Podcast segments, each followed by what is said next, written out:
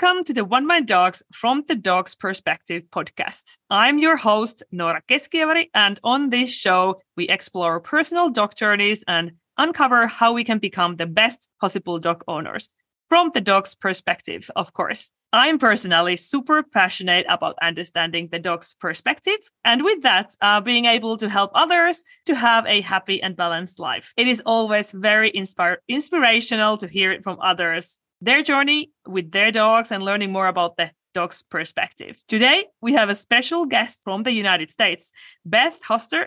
Hostetter. Um, that's something that we have to practice here uh, together with with our guest today. Uh, she's not only One Mind Dogs coach, but has also just recently started her career in One Mind Dogs coach support team, helping dog owners online. We can't wait to hear more about your inspiring journey. So, welcome to the podcast, Beth. Hi, and thank you, Noora. So tell us a little bit about yourself and also, please, uh, um, how is your last name pronounced? My last name is pronounced Hostetter, and I live in Rochester, Minnesota, in the United States. So, one of the Midwest states to the north end. I currently have three dogs um, two Shelties that are retired from competition, Moxie and Pixel. And my young dog is Bounce, who's a bearded collie. Oh, wow. And I will start practicing um, your last name from this on. I promise. Hostetter. yeah, yeah. It's not so easy for Finnish speak native speakers. This this last name, uh, but not not um, neither is my last name actually easy for Finns either. So I can I I can relate. So Beth, um, can you remember like that? Uh, what was the first experience uh, with dogs for you? Do you remember any uh, specific event or have you always known that one day you will have your own dog I love dogs since I was a little kid, but my mom thought she was allergic. So we didn't have dogs for the longest time. But when I got to be about 10 years old, my parents finally decided it was time to try and get a dog. I was always over at the neighbor's house, training their dogs, grooming their dogs, giving them baths. And my parents kind of thought apparently this desire wasn't going to go away. So we ended up getting a little Samoyed puppy named Samantha. Well, that's so that's so cute. What about your uh, neighbors? Did you still go over them, uh, or uh, did you stop that when you got your own work, own dog? I was gonna say no. I still went over and played with the neighbors' dogs all the time and trained them. I liked tricks training, especially with them. So that was really kind of fun, just to get to play with all the different variety of the different dogs. Well, that's that's very good, and maybe also their owners were happy that their dogs learned something new every day with you. they like the grooming part, especially. Correct. Yes. For you, what's there in dogs? Like, what's there that inspires and motivates you? I guess I like the fact that dogs always live in the moment, that they're present, and they're such a great example for people. And I think I'm just totally fascinated by the different varieties of dogs, the different breeds, what they're bred for. It's fascinating seeing herding dogs herding or drug detection dogs actually doing their jobs. So I find it fascinating that such a species can be so varied and then the different personalities of all the different dogs, my dogs and all my friends' dogs. Yeah, that's correct. Uh, yes, and and the the fact that you currently have also like not only one breed is is is fascinating. I've had a variety of breeds over the years, from small yeah. dogs, herding breeds, working breeds. So it's fun. Yeah, it sounds fun. So One Mind Dogs is um, all about understanding the dog's perspective and, and the dog's point of view. And all we see um, and all we teach is about seeing and seeing the world uh, from the dog's perspective and especially having fun together in a way that also dogs enjoy it. In this podcast, we want to share these real life stories and how learning more about the dog's perspective had impacted life with dogs. Beth, uh, you have joined One Mind Dogs community about 10 years ago now. Tell us a little bit about your uh, your journey with One Mind Dogs. How did it all start get started? Um, I was when I was an agility student, my instructor was talking about this new site, One Mind Dogs, and all these fun, fancy moves as they're produced. So we were trying to work some of these fancy moves into classes. And I thought that's what One Mind Dogs was about. I heard of an opportunity to go up to Toronto to Foundations Camp and decided I couldn't miss it. I wanted to learn a little bit more about One Mind Dogs. And that was a my, an incredibly mind blowing, changing situation for me. Understanding the foundations of it, and um, every exercise was about um, understanding the dog's perspective, but also teaching something. And the method was so great because everything was explained with a why. You know, you do this exercise because it has this result. This is what you're teaching the dog. And I had probably my biggest life changing moment with a specific coach, namely you, Noora. I was very frustrated with my little Sheltie Pixel that she was spinning and barking and she wasn't running the course. And in certain words, you managed to tell me that it wasn't my dog's fault. It was my handling that was the problem. And it was life changing for me in looking at and realizing I had to understand my dog. And that was probably the biggest moment. As I say, I even get teared up on that. It, it totally changed my my relationship with my dog. It changed my handling. Sorry. I'm getting a little choked up here on this. It was what I needed to hear at that time. And it's what made me become made me become so passionate about one mind dogs. My dog had a voice. My dog didn't understand. And once I understood that my motion, my position, my eyes, chest, legs, arms, voice, all of those handling elements affected her understanding, it just it changed my whole life in my whole, you know, understanding the dog's perspective. Oh wow! Well, it's emotional on this side uh, too, and um, and that uh, specific um, moment when you have told, tell, told, you told me this uh, also before. So first, I was a little bit shocked that I have uh, uh, said something really bad, but but then I realized that well, yes, that's how it's actually done. So um, uh, when when we uh, describe things very directly uh, and then that was a good moment for it. So so i'm happy to hear that um, it has been a positive experience for you. You were the teacher i needed at the time i needed it and my dogs appreciate it very much well thank you. Thank you for that. And and all those times though they were amazing times when we have had these camps in in toronto for example. So i loved it so much. I went back the next year. Yes. They were super, super great. Well, if we go a little bit deeper into your experience of, of learning the dog's perspective, you mentioned al- already a bunch of things, but um, if you think about in a bigger picture, was there something specific that you can mention that was really the eye opener for you um, in learning the dog's perspective? Is there something maybe that changed your behavior also outside the agility field, or or something specific related to agility? Uh, you already mentioned some, but do you have any other other examples? The learning keeps coming in levels. I've had many levels of aha moments, I guess. Like I said, the camp was the beginning one.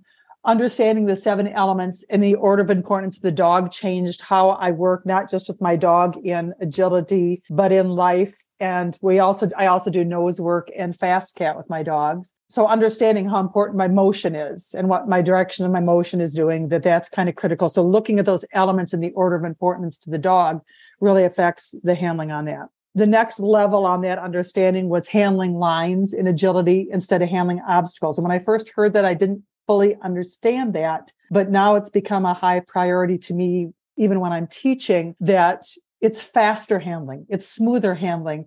People tend to do things that are they need to stop start stop start and when we handle obstacle to obstacle we're stop start our mental process. If we see those lines it handles much smoother. So that's been kind of a priority. Um, i did one of the webinars um, with nikki on leading legs and lines. And before then, I'm I didn't fully understand leading legs. So understanding how the dog turns and the leading legs became kind of a deal. And then Nikki gave me a challenge that was a year-long labor of love project. I talked about the different handling techniques and asking her about the lines and the leading legs. And she challenged me to create my own master book. And so I have, under her direction, created a master book on every one of the handling techniques um, what are the seven elements on each of the handling techniques? What is the line it creates? When do we use it on the course? How many lead changes does it have? How do I teach it to my dog and all those steps? And so I have this massive book that went through every single one of the handling techniques, but I felt like it was probably incredible learning on the entire process. My next challenge was now I have to go through and make notes on each one of my dogs on each one of the techniques, which one needs more collection, which one needs less. So the challenges on some of the webinars and that is just to continue growing for me. And I imagine when the next webinar comes out, I'll have another aha moment. right well it is learning is infinite like like we like tend to say so so that's uh, indeed and your learning career I, I, I would say has been amazing if you think about like it's not that many years uh, since that camp. So and now you are extremely uh, liked and and professional coach. So that's congratulations on that. So yeah now that we are able to enjoy your professionalism like your expertise uh, also in the team and all our customers are are able to get that coaching from you. So that's just amazing. So i'm really honored to have you as a guest today. Well let's go a little bit of of the training side. Um, we tend to like love our successes and and and tell them and, and celebrate them but um, we all also have some struggles with our, our, our dogs. Could you give us an example of a hurdle that you have faced with your dogs and with your training? Um, and how did you then um, go like overcome that? I was to say, um, well, since the camp, even so, it hasn't been that many years. I've had a knee replacement. I've had both my Achilles uh, tendons had surgery on them. So I've had a lot of downtime from, um, I had a broken toe last year. I keep feeling like my poor legs are taking a beating lately. Um, and so I've had a lot of downtime. And so figuring out how to keep my dogs active during that time, continuing the training with them. Um, truthfully, it's been phenomenal on working distance. And it seemed when I had my knee surgery, the original one, they came out with the walking agility posts that came out. And that was perfect timing for me at a time that I realized I'm not going to be able to run for months. So those are probably, you know, me physically some of those hurdles. Moxie, my original agility dog, was kind of a severe bar knocker. And finally, at nine years old, she got diagnosed. I didn't realize um, she had a severe vision issue. And until we saw a specialist, you know, so retiring my competition dog at that time was, it was tough, but I also, it was a good thing to realize I was taking care of my dog. That's actually when I switched her to nose work, something she didn't have to jump and get injured at, and her vision wasn't so important on it changing for the dog in the dog's perspective. What did she need to still be an active busy dog but thinking what she needed instead of what i wanted to do well these podcast episodes all are filled with emotional stories and, and really life changing stories. So this is incredible. One time we have to write a book and put them all in in cover. so it's because they are just so um so inspiring and and all these struggles that many people are are describing um it can be like your health or or the dog's health or or something like that like real struggles so it's it takes a lot of nature and guts to to really still keep on doing it and going and learning and and what's most important keeping the positivity in everything what you do. So yeah this is maybe why dogs are so amazing and and we love love to work with this with this topic. Well if you go to the other side uh what are your top highlights uh with with your dogs? I was to say probably each and every dog. I was to say my highlights are more the individual dogs themselves. I was to say that each one of my dogs has such an incredible different personality, and I've seen that you know with the dogs I've had in the past and the different variety of dogs. But Moxie, my senior dog, the one who with the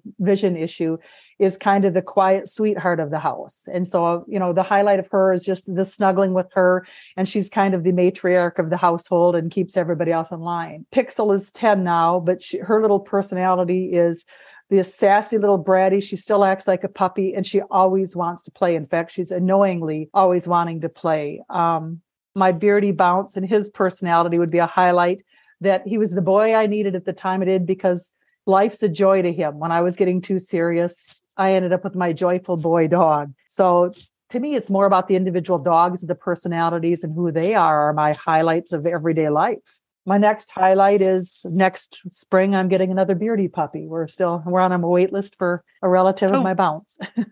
Oh wow. Well they are beautiful and you keep their hair so nice. I was saying the other day like uh mine would not look like that. That pretty. it's, it's, it's a bonding time for us. Grooming yes. time is bonding time with the beardy especially to have all the hair. You, it's it's it's great to to take it that way. I have it, I'm struggling with my own hair to start with. So yes. Well, let's move to a, like a, an, another topic that I always want to discuss in this uh, podcast episodes. Um, I would like to hear from you, like if your neighbor, for example, would would be getting a dog for the first time. Um, what would be your tips for them? Um, make sure they've got time every day to have that one on one bonding time with their dogs, really get to know their dog. So many people want the, to worry about teaching the dog learn the dog what motivates a dog what excites them. How do i know when the dog is you know watch for those signs of knowing when the dog needs a rest and take care of the dog. Your priority is to advocate for the dog. Well that's well said. Um that's that was good. Excellent actually.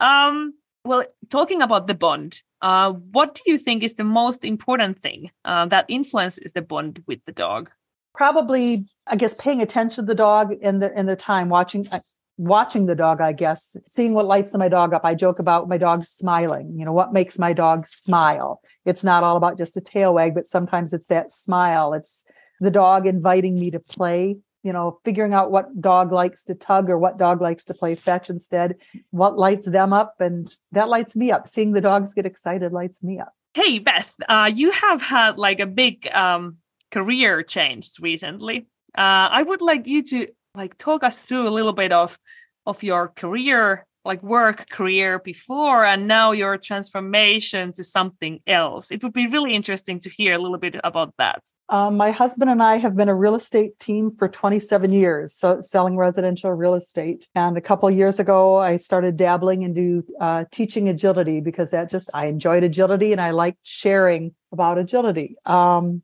our local club um, that we were that I was teaching with disbanded. Um, there was a change of ownership, and so my teaching opportunity became hundred miles away. So every Thursday, I drive hundred miles. I'm not sure that is in kilometers, but I was going to say hundred miles on Thursday mornings and teach all day on Thursdays, and then drive hundred miles home. And due to an opportunity that that facility is expanding, I am going to be joining them. And my husband and I are leaving a 27 year real estate career and bless his heart he is doing this with me and we are moving 100 miles away so i can teach agility. Yeah isn't that amazing? Yeah that's a that's true love i would say. It's a lifelong dream of mine and i was going to say my husband has seen my passion over the years with studying one mind dogs and going through the coaching program and all the time i spend on the website studying and training and he supports me 100% which i couldn't ask more yeah that's so beautiful well do you want to mention something about um about your um like being a team member in the one mind dogs team that would be interesting also to hear like from uh from retail experience to online experience and all that uh is there something that you would like to share with us I have really enjoyed getting to meet the different clients of One Mind Dogs. And I love reviewing videos when somebody's got a training video or a trial video and they're just looking for some feedback and some learning.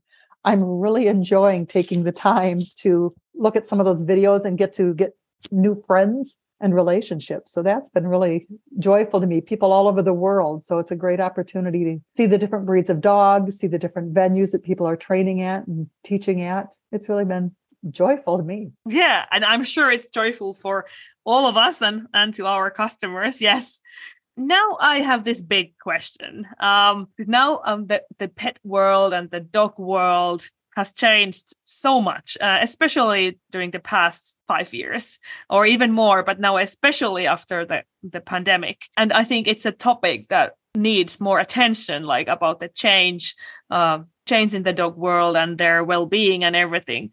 What would you, if you would, if you could change one thing in the world, to make dogs' lives better, what would that that thing be? I guess I'm thinking would probably be more understanding from people of the dog and the dog's perspective. So for people to understand, you know, dogs training, you know, dogs training is about motivation and finding out what excites the dog. Better understanding from people. Yeah, I totally 100% agree. And that's that's uh, many times I, I can see that with people who have some trouble with their dogs that it all starts from the beginning and it all starts from what motivates the dog and how to have fun fun with the dog and how dogs learn from their perspective. So I totally agree. And this is the reason also why we are uh, doing this podcast because we want to share also this information that it's not rocket science it's just a perspective change that you ha- you should make and be aware of um, to have a happy life with your dog. Understanding how the dogs learn is just to me that was one of my favorite parts of right. some of my training was just understanding the process of how they use their nose how they use you know their how's their vision compared to people's vision. It's really fascinating to see how dogs learn. Right right. And many times it's totally the opposite that we tend to think as a human being.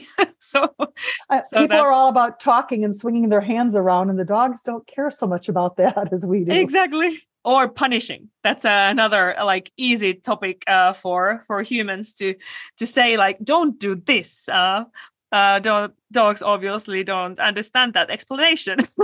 And, and since they live in the moment they've got to learn in the moment exactly exactly. And that's a big uh, change for for many many new dog owners to understand uh, how to then actually educate the dog in those moments. But we uh we hope that with one mind dogs we are able to to share this knowledge and help and support people to to figure out uh, little details that matter a lot. Now we are going to end uh, of this episode. Um, is there, Beth, anything that I didn't ask and you would like to share with us? Not that I can think of. I was going to say, yeah, just learning is infinite.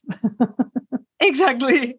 Hey, thank you, Beth, so much for being our guest today and sharing your incredible life story and, and learning moments. Thank you for the opportunity. To all our listeners, thank you for tuning in to the One Mind Dogs from the Dog's Perspective podcast. We hope you have gained inspiration for your own life with your dogs and for learning more about the dog's perspective.